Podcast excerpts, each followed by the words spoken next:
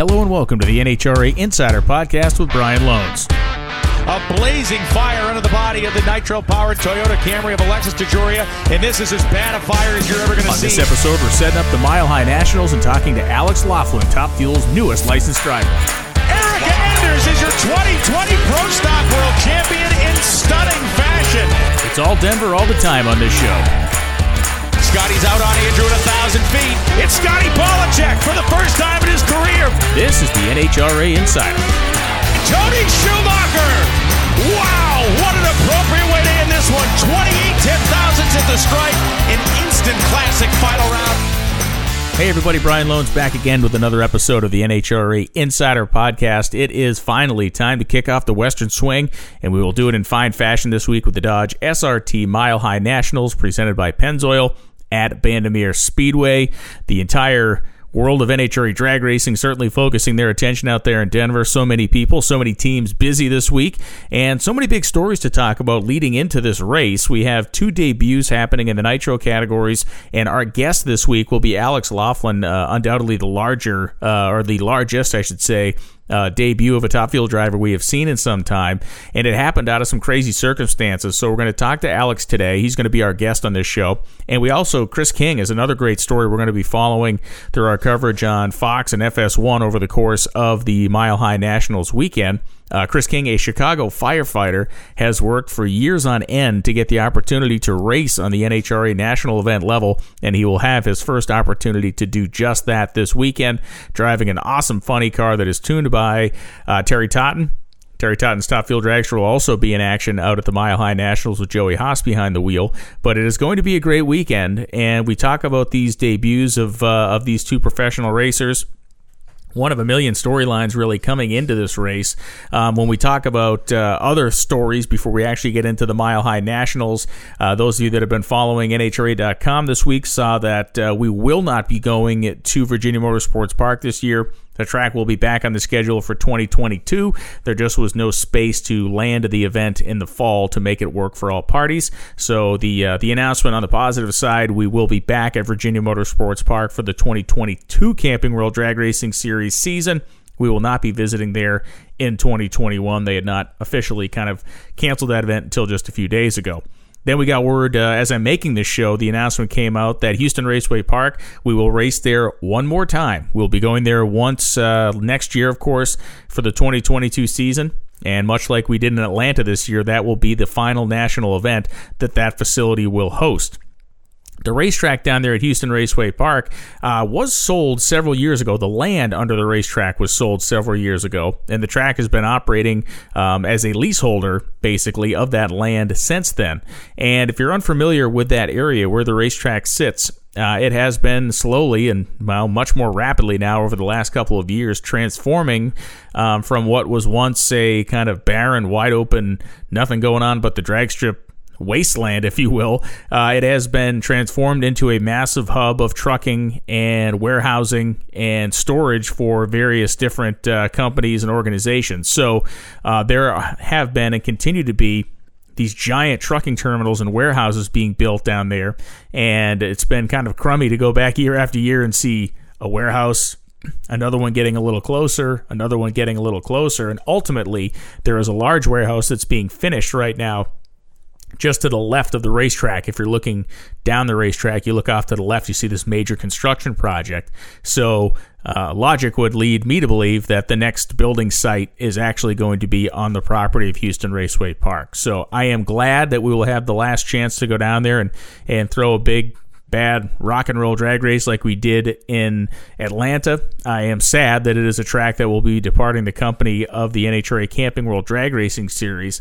But my understanding is that the NHRA is uh, is exploring some uh, some new locations to run events. Uh, I'm not really sure 100% where those are, but I have uh, heard some conversation regarding that. So it will be an interesting thing to see where the NHRA turns its focus uh, after we no longer visit Houston. And I think maybe 2022 we may actually see a new venue or two pop up on the NHRA Camping World Drag Racing Series tour. So that is uh, kind of be interesting. That's it's the pluses and the minuses, and it's an evolution of the sport, and it's one of those things that uh, unfortunately happens when racetracks get uh, get sold urban sprawl comes in, industrial sprawl comes in, it tends to uh, tends to squeeze motorsports out. But the luckily the good thing is eyes are up and uh, new venues being considered and being potentially added to the schedule for 2022. Now, if we continue to turn our focus back to the actual race that's coming this weekend, there are a million different storylines here. Of course, the big one is always when we go to Denver, the fact that these teams have to uh, really exercise a different set of muscles than they normally do when we go drag racing at any other venue, uh, especially when it comes to the nitro categories. Uh, the interesting thing has been uh, a higher level of testing at this facility we have seen out of the Pro Stock motorcycle class than really we have in years. There were multiple bikes out there testing last week, including Steve Johnson, Ryan Oehler, uh, Cory Reed, and Joey Gladstone were out there as well. And by all indication, they're working on that uh, kind of high altitude tune up, trying to get the most out of the least when it comes to the atmospheric conditions. Now, when we talk about when we're going to run at Houston and qual- rather in uh, Denver and qualifying, the qualifying sessions on Friday and Saturday, specifically Friday, is a night session beginning at like 8 p.m. So they're going to get the best conditions of the entire weekend for making any sort of uh, big ET, low ET run, if you will, on Friday evening. And that goes for all classes and all categories. When we get to Saturday, it is a later session. The two sessions really are both later meaning they start in the afternoon and then will end in the evening. But I don't necessarily think we'll be running as late into the night as we will on Friday night. So, really, um, the weather is looking really nice. It's going to be kind of in the low to mid 80s, uh, a lot of sun. And then our Sunday race day will be run during that afternoon heat. So, uh, as is most of the the equation when we get to a national event for our professional teams. You know, we have the hero, quote unquote, hero qualifying sessions in the evening, and you really have to try to lock into a race day tune up on Saturday because you're going to have to apply that knowledge to what you do on Sunday. I would guess a qualifying session three is going to provide the teams the closest kind of atmospheric conditions that they will see to the race day on Sunday. And again, we're going to be talking about this all weekend long on the television show. But the reality is, we're going to be talking about more blower overdrive for the nitro cars. We're going to talk about thinner head gaskets, and we're going to see how much they can compensate for the lack, if you will, of that uh, nice dense oxygen that they will have plenty of when we get to Sonoma. That is also the great part of the Western Swing that uh, the first two races are as we normally have them. The third race is in Pomona as opposed to Seattle, Washington. But we go from the highest physical elevation track on the tour at Bandimere Speedway, 5,800 feet above sea level, to the closest track to sea level on the entire tour in Sonoma, California, which is only 13 to 15 feet above sea level. Either way, it's about an even sea level track versus the mountainous style of air that we will be dealing with, more specifically, the teams will be dealing with when we get to Denver. Now, in Pro Stock Car, uh, we're going to be not seeing them in Denver. They will be picking up the Western Swing in Sonoma and in Pomona. The most interesting thing for the Pro Stock motorcycles is the fact that this is the first time anybody in that class will have the opportunity to sweep the Western Swing. Normally, we run the bikes at Pomona, rather, we run the bikes at Denver and then Sonoma, and the bikes typically do not run in Seattle. In fact, the most the pro stock motorcycles have never run the entire Western Swing. Uh, at least if they have, it has not been for many many years. I don't think they've ever done it. So we'll find out if anybody can get the job done three races in a row in pro stock motorcycle for the first time ever on the Western Swing.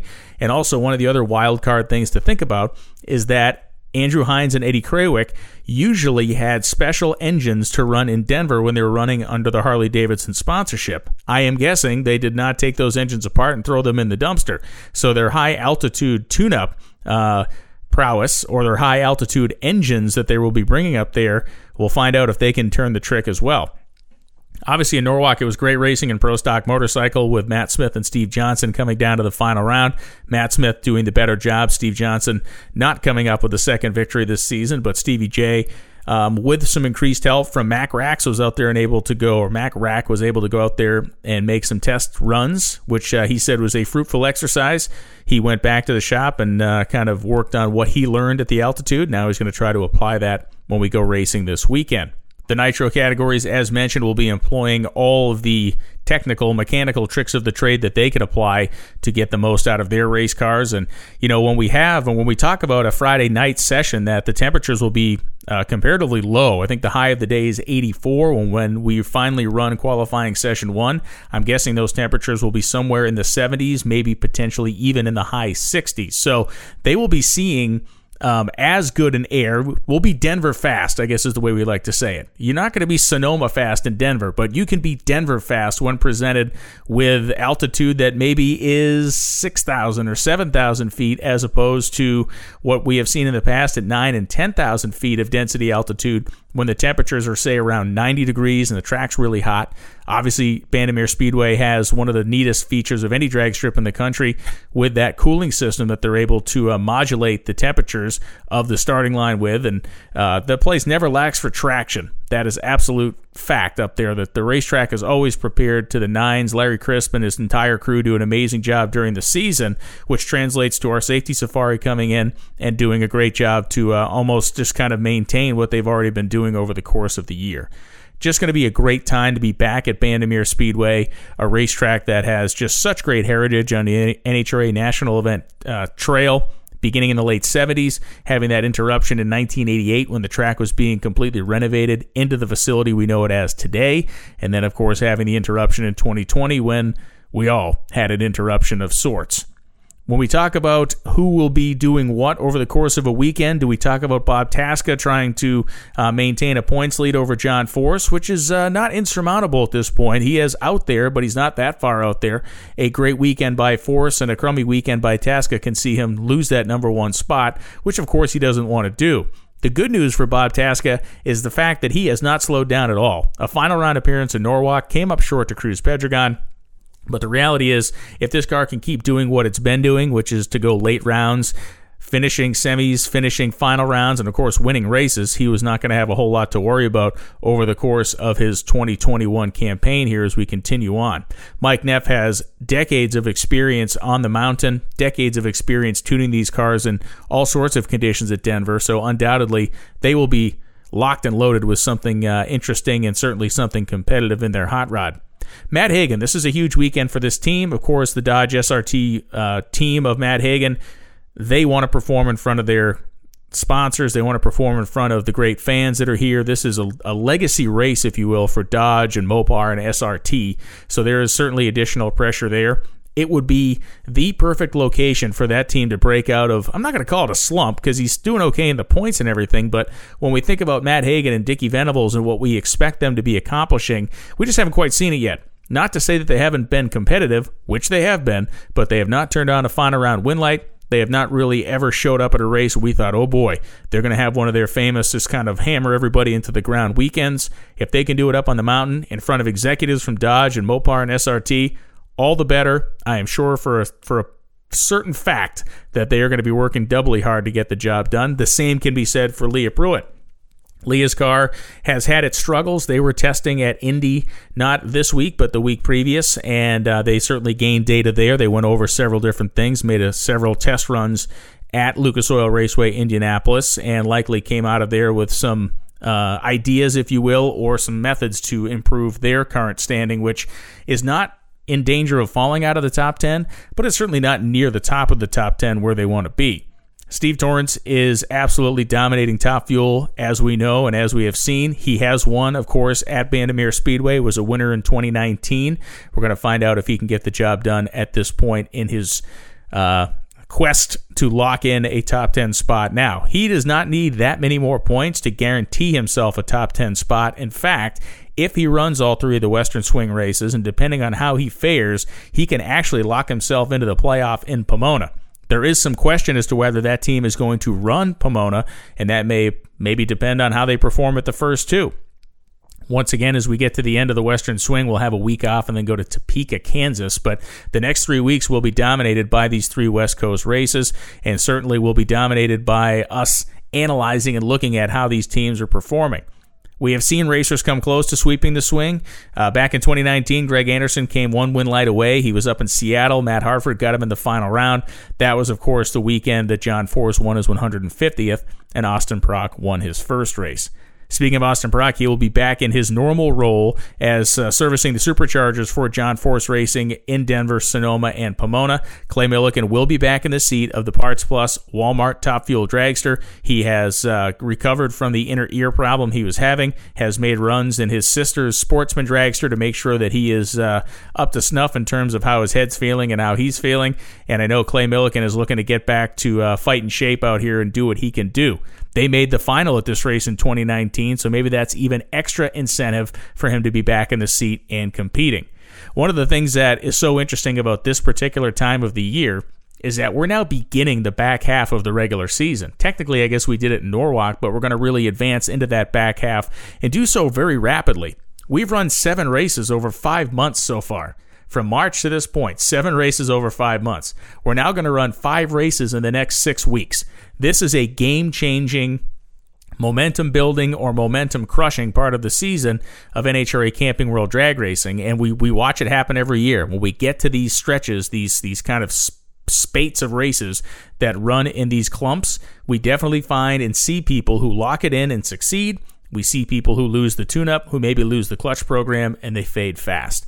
The amount of testing been done by the Kalitta Motorsports team has been significant as well. They've tested the dragsters, they've tested the funny car. Um, they are looking to definitely reverse fortunes. Not so much in the funny car because J.R. Todd's having a very solid season without a whole lot to worry about. They simply want to make sure that they are in playoff shape. They want to make sure that they are able to chip away at uh, at the people ahead of them in the points.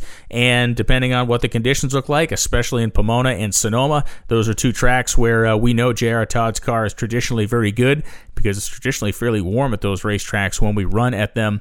And uh, he has won in both of those places. So We'll find out what he can do in Denver this weekend. Of course, the struggles of Doug Kalitta have been uh, have been documented by us and other people over the course of this 2021 season so far, and the fact that um, they've just had so many small problems kind of magnify themselves into larger problems we are looking for Doug Kalitta and his team to make a an abrupt turnaround here at the Mile High Nationals, and it would be again no better place to get something going when you're going to have three races back to back to back. It uh, it can be crushing to your soul if you struggle at the first one, second one, and third one, and it can be an elevating experience if you're able to actually get ahead of steam behind you as we work our way towards Topeka, Brainerd, and the U.S. Nationals, which will close out the regular season it goes without saying that Doug's car is crew chiefed and crewed by some of the most veteran guys out there in the 2021 Camping World Drag Racing Series. So it is only a matter of time. Uh, it'll just be an idea of when that matter of time will kick in, that that car will kind of bounce back to where we expect it to be,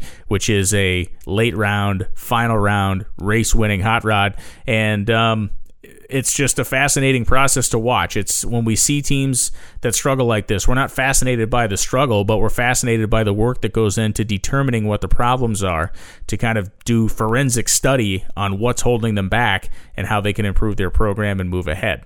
All of that will be on full display this weekend at Bandimere Speedway. Again, one of the great legacy uh, venues on the NHRA Camping World Drag Racing Series Tour, and a racetrack that if you have never visited, if you've never been to the Mile High Nationals or simply never been to Bandimere Speedway, you are cheating yourself out of one of drag racing's truly epic experiences. So put it on your list. If you're not going this year, make sure you get out there next year. Or even if you're vacationing in that part of the world, just show up to a test and tune night or just show up to some Saturday event they're having because it is worth the price of admission to walk in there and simply take in a racetrack that is carved into the side of a mountain a mountain known as the Dakota Hogback, is what the uh, the backing plate, if is is if you will, for Bandimere Speedway. It's a magical place, and it's a place where certainly some of the struggling teams want to make some magic this weekend and get themselves rolling towards Sonoma, California in the best possible shape. Sonoma has announced that it's opened a couple of additional seating areas. The ticket sales are very strong. The camping area apparently about sold out, which is like a 50 or 60 acre campground they have at Sonoma Raceway and it's going to be a rocking crowd up there. It's always an active place. It's always a fun place to go drag racing in Sonoma. The environment up there is also very beautiful and uh, not quite as rustic, if you will, as Colorado, but it is gorgeous. You got vineyards, you got rolling hills, you got all the great looking stuff, and um, it is going to be a spectacular weekend there in Pomona at night in Southern California at a weird time of the year for us, at a time when um, teams are simply not used to going there. They're going to be referencing I didn't even know what they're going to be referencing in terms of data, but that's going to be a fun thing to talk about in just a couple of weeks. So that's kind of the state of the state right now. You understand a couple things going on with racetracks, meaning what we got going on with Virginia, where we'll be back there in 22. Houston Raceway Park. We'll be back there again in 2022, but it will be for the last time as that racetrack will uh, not be hosting any more national events post that. I'm not sure if they're going to be finishing out the entire season. I'm guessing they will, but uh, get your tickets to Houston and get them now because that race, much like Atlanta, will be absolutely sold out. You're going to see a ton of people coming down to have one last fling at Houston Raceway Park just like we saw at Atlanta, and it was uh, an electric, if not bittersweet, atmosphere. So now let's go to our guest on this week's edition of the NHRA Insider Podcast. One of the most interesting, fast developing, and crazy stories over the last couple of weeks has been the move to Top Fuel by Alex Laughlin. He has gone uh, licensing with Scott Palmer. We'll drive a Scott Palmer car in Denver, and we are here to get the story from the horse's mouth. It's Alex Laughlin. Hey, Alex, how you doing? Good, man. Very good. It's uh, it's honestly crazy to hear that. Uh, never in my life gosh, where to even start? Never in my life would I thought that I would be in a pro stock car or a pro mod, much less a top fuel dragster. But here we are. Yeah, here we are, and there's so many questions I have, but I want to start. I want to kind of work backwards a little bit. I want to talk about the licensing process. Uh, you got hooked up with Scott Palmer to do this, but where you did it, it's fascinating to me because you got a top fuel license at Kansas International Dragway, which is something I don't know anybody else can actually say. I was I was literally just looking at uh, watching a video of my last run uh, from from the stands up there, and yeah, I, I agree with you completely. Um, showing up there, or I guess reason the reason that we even uh, chose that place is they were having the Funny Car Chaos event out there last weekend, and Palmer was already going to be there uh, running his uh, Studebaker, the top fuel yeah, pro mod. That thing's insane. Which is absolutely a sight to see uh, in itself. Um, but since he already had all of the equipment and everything there, we decided that we would just make the the licensing run there. Um, but yeah, I'll, I'll, be honest, it was a, I was a little um, apprehensive um, showing up because it's a pretty tight track. Yeah. Um, you know, it's it's a little narrow. and it's completely an asphalt track versus concrete, and uh, it's a little bumpy in the shutdown area with steel um, guardrails. But you know what? All in all, as long as long as you keep it in the middle, the walls and all of that stuff uh, shouldn't matter anyways. Or that's that's what I was telling myself the night before. Yeah, well, and, I think uh, there's a there's an element of that where it's like you know when not that I'm saying it's great, but I'm also saying that you're not going to make any dumb decisions at that point, right? If you've taken all these things into consideration, you're not going to try to go over your head knowing that there may be some consequences there. That's hundred percent true. Um, if if it was out of my comfort zone on any level, you know, the the first first plan is to just step off the gas. You yeah. know, not not trying to to go too far or like you said, or being over my head. So you know, I think that after making my runs there, um, I'm good to go for anywhere on the NHRA circuit. Yeah, and, and make no mistake, we're not taking a shot at, at KID because it's a killer little racetrack that's been in business for years. But to get a modern top fuel license there is a wild stat to your life. Absolutely, and it is respectable, um, you know, for the racetrack itself to say that it held a 11,000 horsepower top fuel car. You know, yeah. we went uh, 832 to 60 foot um, on the very first run. So the starting line was was tight, and uh, yeah, I mean, as far as the surface, it was fantastic. And how was Scott as a, as a coach, as a guy who was guiding you through this process? And you've driven, listen, we know you've driven a pro stock car, a fuel car, pro modified car, so this is not like totally out of the out of the league. But how was Scott as kind of a guy that was talking you through the whole uh, the whole process you were going to go through? Dude, I'll be honest. Scott Palmer is one of the absolute best humans in the entire sport of drag racing. From from boats to pro mods to top fuel cars, everything in between. He he really has stuck his neck out for me and I appreciate it more than than words can explain to be honest. Whenever I made the phone call to him, told him the predicament that I was in and that I needed to run a car in Denver, it would have been so easy for him to just say no. Sure. You know, um, he had already had plans for uh, him to run his own car there, and it, it just the honestly the easiest thing would have just said to be to say no, and that you know, the seat was already taken, and it is what it is. Um, to be completely honest, I don't know that I would have done what he did even myself, but he decided to to sit Denver out and let me hop in and it's not like he's making a bunch of money off of Sure. this or anything. Like he's actually doing this to better the sport and as a favor. Um, i didn't really know scott all that well going into this but you know i've said it several times now. One of the main things that i ever heard following scott palmer's name is what a great guy he is and this is absolutely a testament to that. Um, he's one of the one of the best people i've ever met. You know, I think one of the neatest things about Scott is that everybody, you know, you talk about different people. They say, well, you know, what you see with this guy is what you get. But with Scott Palmer, I've never actually met anybody that is more what you see is what you get. Like the dude is. Like you said, he is totally committed to this sport. He races in a smart way. He races within his own means and boundaries, and he is always willing for a situation like this, he is always be he seems to always be the guy that steps up and helps, whether it's here or it's somebody else that needs help over the course of a race. You know, he's like you said, he's involved in boats and everything else. Like the dude is salt of the earth. Yeah, I agree. Um, absolutely. You know, like I said, one of the best humans in the entire sport of drag racing. So you're making your you're making your initial license runs, and, and the videos you posted were great. Uh, obviously, you've completed the license. You're going to be racing in Denver. Rather than talk about the car and all the other garbage that goes along with that, I want to talk about your emotional state because that was the most fascinating part of this to me, especially the video. You pulled your helmet off and you were like overcome, and I, felt like that was a really neat thing. One because it's a moment that we never see. And I think a lot of people that achieve this license or achieve this level maybe have that moment, but we just don't see it. But you showed it to us. So why and and what was that overriding feeling? Man, it, it, a roller coaster of emotions is definitely the best way to put it. You know, from the the time that I hit the gas on that second run, the adrenaline rush, you know, to stepping off the gas pedal, chunking the chutes out, and just the you know the the the whoop whoop moment. Like, man, that was so cool. as as the car was slowing down, that's when it just it literally hit me like a ton of bricks. Like, dude, Alex, what are you doing right now? Literally have just hit the gas pedal for a second time in a top fuel dragster.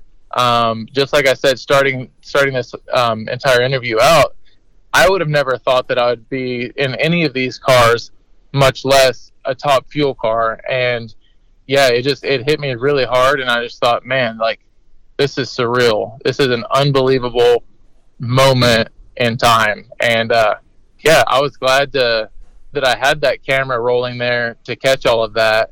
And uh, I don't know. I, I feel like uh, you know, I feel like it's okay to be real um, Oh, and to show absolutely, absolutely. you know to, to show that you're still a real person and and i also think that a lot of people you know or some people have the wrong perception of me you know i've seen comments on my social media about silver spoon rich kid this and that and whatnot but you know to be honest my family doesn't have the means to support a top fuel car you know i Sure. was i was fortunate to be able to to grow up racing in super comp and top dragster and stuff and be able to afford you know um, those opportunities but this is so far out of reality that it takes it takes all of my partners and sponsors and everything that I've ever worked for um, and uh, and pulling off the track there and kind of breaking down a little little bit just really is another it's truly another testament that you know I've worked so hard to be here and it wasn't something that literally just you know a check from the family can buy. It's not that easy. There's there's so much more to it and I'm just so grateful um, to be in this position and to be able to experience some of these things that I have been I thought it was I thought it was great. I thought it was very real. I thought it was very honest, and I think it's I think it's you know the type of stuff that we see way too little of in drag racing. We just we yes we see people get emotional. Oftentimes we see them get emotional because we're you know peeping through the lens of a camera. We're seeing them at the top end. They're not having a great day or whatnot. But when we actually see somebody you know have a, a moment like this, it's it's a rare occurrence. So I thought it landed it landed with me very well. I thought it was um I just thought it was unique. I thought it was a cool perspective, and it certainly did kind of sum up what had to have been about a billion and a half emotions that were going through your head you mentioned the partners, and really that's that's the the crux of this deal is you need to get on the racetrack in Denver because you have partners that value the Denver market, that value the Denver fans, that you're committed to racing with at Denver. So let's talk a little bit about them and also the conversations you've had with them to say, hey. Um, that red car, I won't be driving that one. I will be driving this. What has the response been on that side of this this program? Um, the folks at Haviland were definitely excited about it. The first question was, "Is this going to cost more money?" and uh, and I said, my response was, um, "To me, yes. To you, no." Um, you know, this yeah. is a situation that came about um, because the the Pro Mod cars were not um, going to be able to make it to Denver. We've just been a little bit behind, um, and going to Denver wasn't going to do anything to help us prepare for um, the rest of the season in Pro Mod. Um, Denver is obviously an animal yeah, of its own. It is, and uh, our team owner Richard Freeman decided that he wanted to to leave the cars behind and keep them in the engine shop and on the dyno, and uh, try to you know get more prepared for for the race that that follows Denver. Um, with that being said, yes, it's a um, Denver is a huge market for Havoline specifically, and they had a bunch of people planning to come out, and so I absolutely had to do whatever it took to be there. My first several phone calls were to find another pro mod ride, and I wasn't having any luck, and so I'm I'm thinking, all right, what other what other pro classes could I possibly run? Um, pro stock isn't running there, so that isn't um, you know that would have been the easiest option, oh, obviously. Yeah. Um, so then I'm thinking I've got the options of a top fuel dragster, a funny car, or a pro stock bike. and I'm not exactly built for a bike, nor do I have any experience. You know, I've ridden my uh, 50cc dirt bike around, you know, my house. right. but that's about it. And, uh, you know, I thought back to 2017 when I ran a full season in um, a fuel dragster.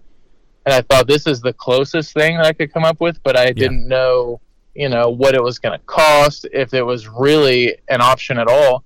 And uh, yeah one phone call led to another. And i will say while the top fuel car is absolutely nothing at all like driving um, an alcohol dragster the orientation of the a fuel car that i drove in 2017 is exactly the same. It's, it was a uh, morgan lucas racing chassis okay. um, which is what palmer's car is also so everything was um, exactly the same as far as the orientation of the car.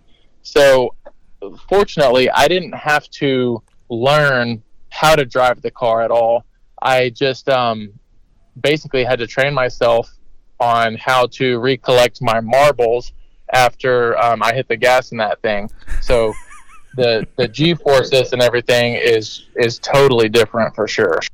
It is, and you know, I think uh, Troy Coughlin Jr. when he stepped up into one of those cars, I think the one of the cool analogies he used that I hadn't heard anybody else say was he said, you know, it feels like a roller coaster that's going uphill, but it's accelerating uphill faster than you could ever imagine in your life. Absolutely, it's you can't compare it to anything else in the entire world. Um, you know, I, I, posted a video a while back of uh, of what I looked like in the pro mod on the it was a camera on the um, steering column, and my facial expression changed none at all going down the racetrack up to even up to 250 miles an hour. Um, you could tell in the video um, from the end car that I posted from the top fuel dragster that my eyebrows were literally climbing over the top of my head. And I don't know if that was me or if that's if that's just the G forces, but I'm telling you, it, it seriously tries tries to turn your eyes around backwards. It's it's something that that words honestly just can't completely describe. And I think you know, let's talk about this weekend a little bit. Obviously, you're going to be racing in Denver, and that is a good car. And I think it's even going to be a better car when Scott doesn't have to worry about driving it and tuning it. I feel as though, and I'm not taking a shot at Scott, obviously, here. I'm just saying that when you can take a guy who has a car that at sea level is a very consistent car in the 80s, uh, they can push it harder than that, but they typically run that car somewhere in the 80s if we look at what their kind of average elapsed time is. And we take him in this challenging environment, and we now we just simply concentrate his efforts on making sure the thing is correct and right and set up to run to go to the starting line. And you're the unknown commodity up there, which I think is a fun role to be playing right now, right? Because you get to roll in here and look around the field and say, well, I've never, you know, I've never done this before in terms of racing you, you, or you. So you're you're the kind of guy that everybody looks at a little cross-eyed. Yeah, there's no doubt about it. Um, I will say that you know I obviously have little to no experience in this, so um, I feel like I, I'm definitely going into this as the underdog. But you're definitely right as far as um, Scott tuning, you know, and, and not having to drive the car. I will say absolute props to him to be able to do what he's done because if you really think about it, he's the driver, he's the crew chief, he's the car chief. He has to talk to the fans. He has to think about everything that's going on, make all of the decisions. And at the end of the day, he still has to be able to get up on the wheel and drive that car as yeah. good as anybody else out there. And for a guy that has to wear as many hats and helmets as he does, he is an absolute rock star. So I think uh, I think you're right with him being able to kind of kick back a little bit and uh, focus on the car and tuning. That um, I think that we we may be extra competitive out there. So my fingers are crossed for sure. Yeah, it's going to be great. The Friday night qualifying session uh, in the evening is going to be cool with the you know, header flames up and everything. And even Saturday's qualifying session skew a little bit later, so we should be out of the uh, out of the heat of the day. And you know, the natural question here becomes: uh, Is this literally going to be a one shot deal, or is there any opportunity to see you in the seat of this or some other car again of this nature in the future? There's definitely an opportunity, even for um, you know, at some point in the rest of this season. Um, as of right this second, my plans are Denver only, but anything can happen. Um, that's definitely subject to change. Um, but I do think that uh, you know how do, how do you go back from here? Um, one right, of the reasons that's the big that, problem, right? Yeah, yeah, exactly. One of the reasons that I really started liking Pro Mod so much is because it's just so much faster and so much more intense than Pro Stock. It's hard to it's hard to go backwards. And so now that I've I've done this, you know, I, I think that my focus is going to be on figuring out how to how to continue and do it more, whether it be this year or or next year and beyond. So, um, you know, just one step at a time and kind of playing it by ear right now. Do I do have some options, and uh, I don't know. We'll just see see what happens your dad has always been a big part of your racing operation since you were a kid. You know, no matter, no matter what you were competing in, your dad was always involved as far as uh, you know supporting you and being at the racetrack. What was his reaction when you said, "Hey, Dad, we're going to go top fuel racing this weekend"? He was just absolutely surprised, blown away. um, I'll be honest; he hasn't he hasn't been to a race since 2019. Um, you know, he was traveling, you know, 99% of the circuit with us for several years um, wouldn't miss a race for anything. Um, but after 2019, he decided that he didn't want to be on the road as much, and um, he sat out all of 2020, which there wasn't a ton of that, yeah. Anyways, but um, yeah, having him back to the racetrack with me, um, especially to to share that moment and getting my top fuel license, that was it was huge for me, but it was it was huge for him as well. It's uh, I don't know. I, I feel like for both of us, it was it was a moment that I was very thankful uh, to share with him. Yeah, it's really cool. I mean, you, talk about, uh, you know, you talk about, like you said, as a kid racing go karts, and now uh, we're talking about a top fuel dragster at, you know, one of the most iconic events on the NHRA tour. I mean, this the Mile High Nationals is uh, is without compare, obviously because of the atmosphere, but really, you know this as well as I do. The fans in Denver are straight crazy people. They're lunatics, and they're great people to race in front of. And I'm sure there will be uh, they're going to be all around you this weekend because you are definitely one of the big stories coming in here.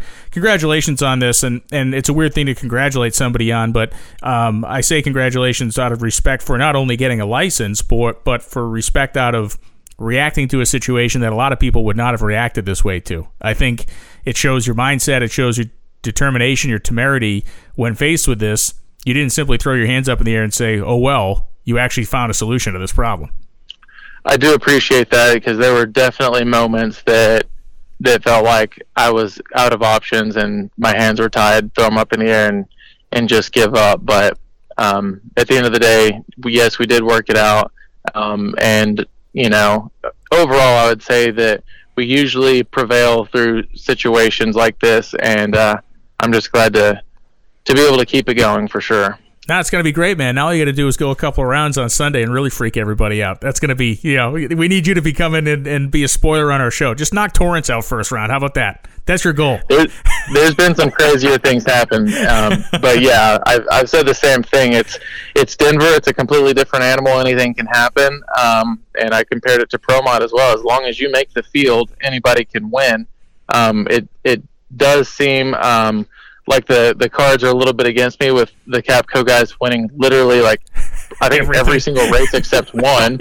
Um, but hey, it's Denver, and uh, anything can happen for sure. We're just going to go out there and do the best we can. Um, ultimately, I just want to blend in and make it look like I've done this before more than anything. So nah, it's we'll killer. See man. how it goes. Yeah, I can't wait to watch it. You've uh, you've definitely found the right guy to be uh, partnered up in this thing with with Scott. He will keep your nerves calm, and he will be the coolest guy in the pits as he always is. So Alex Laughlin, man, congratulations on the license, and I look forward to you uh, showing up on Sunday in Denver and uh, spoiling some people's weekends. It's going to be great.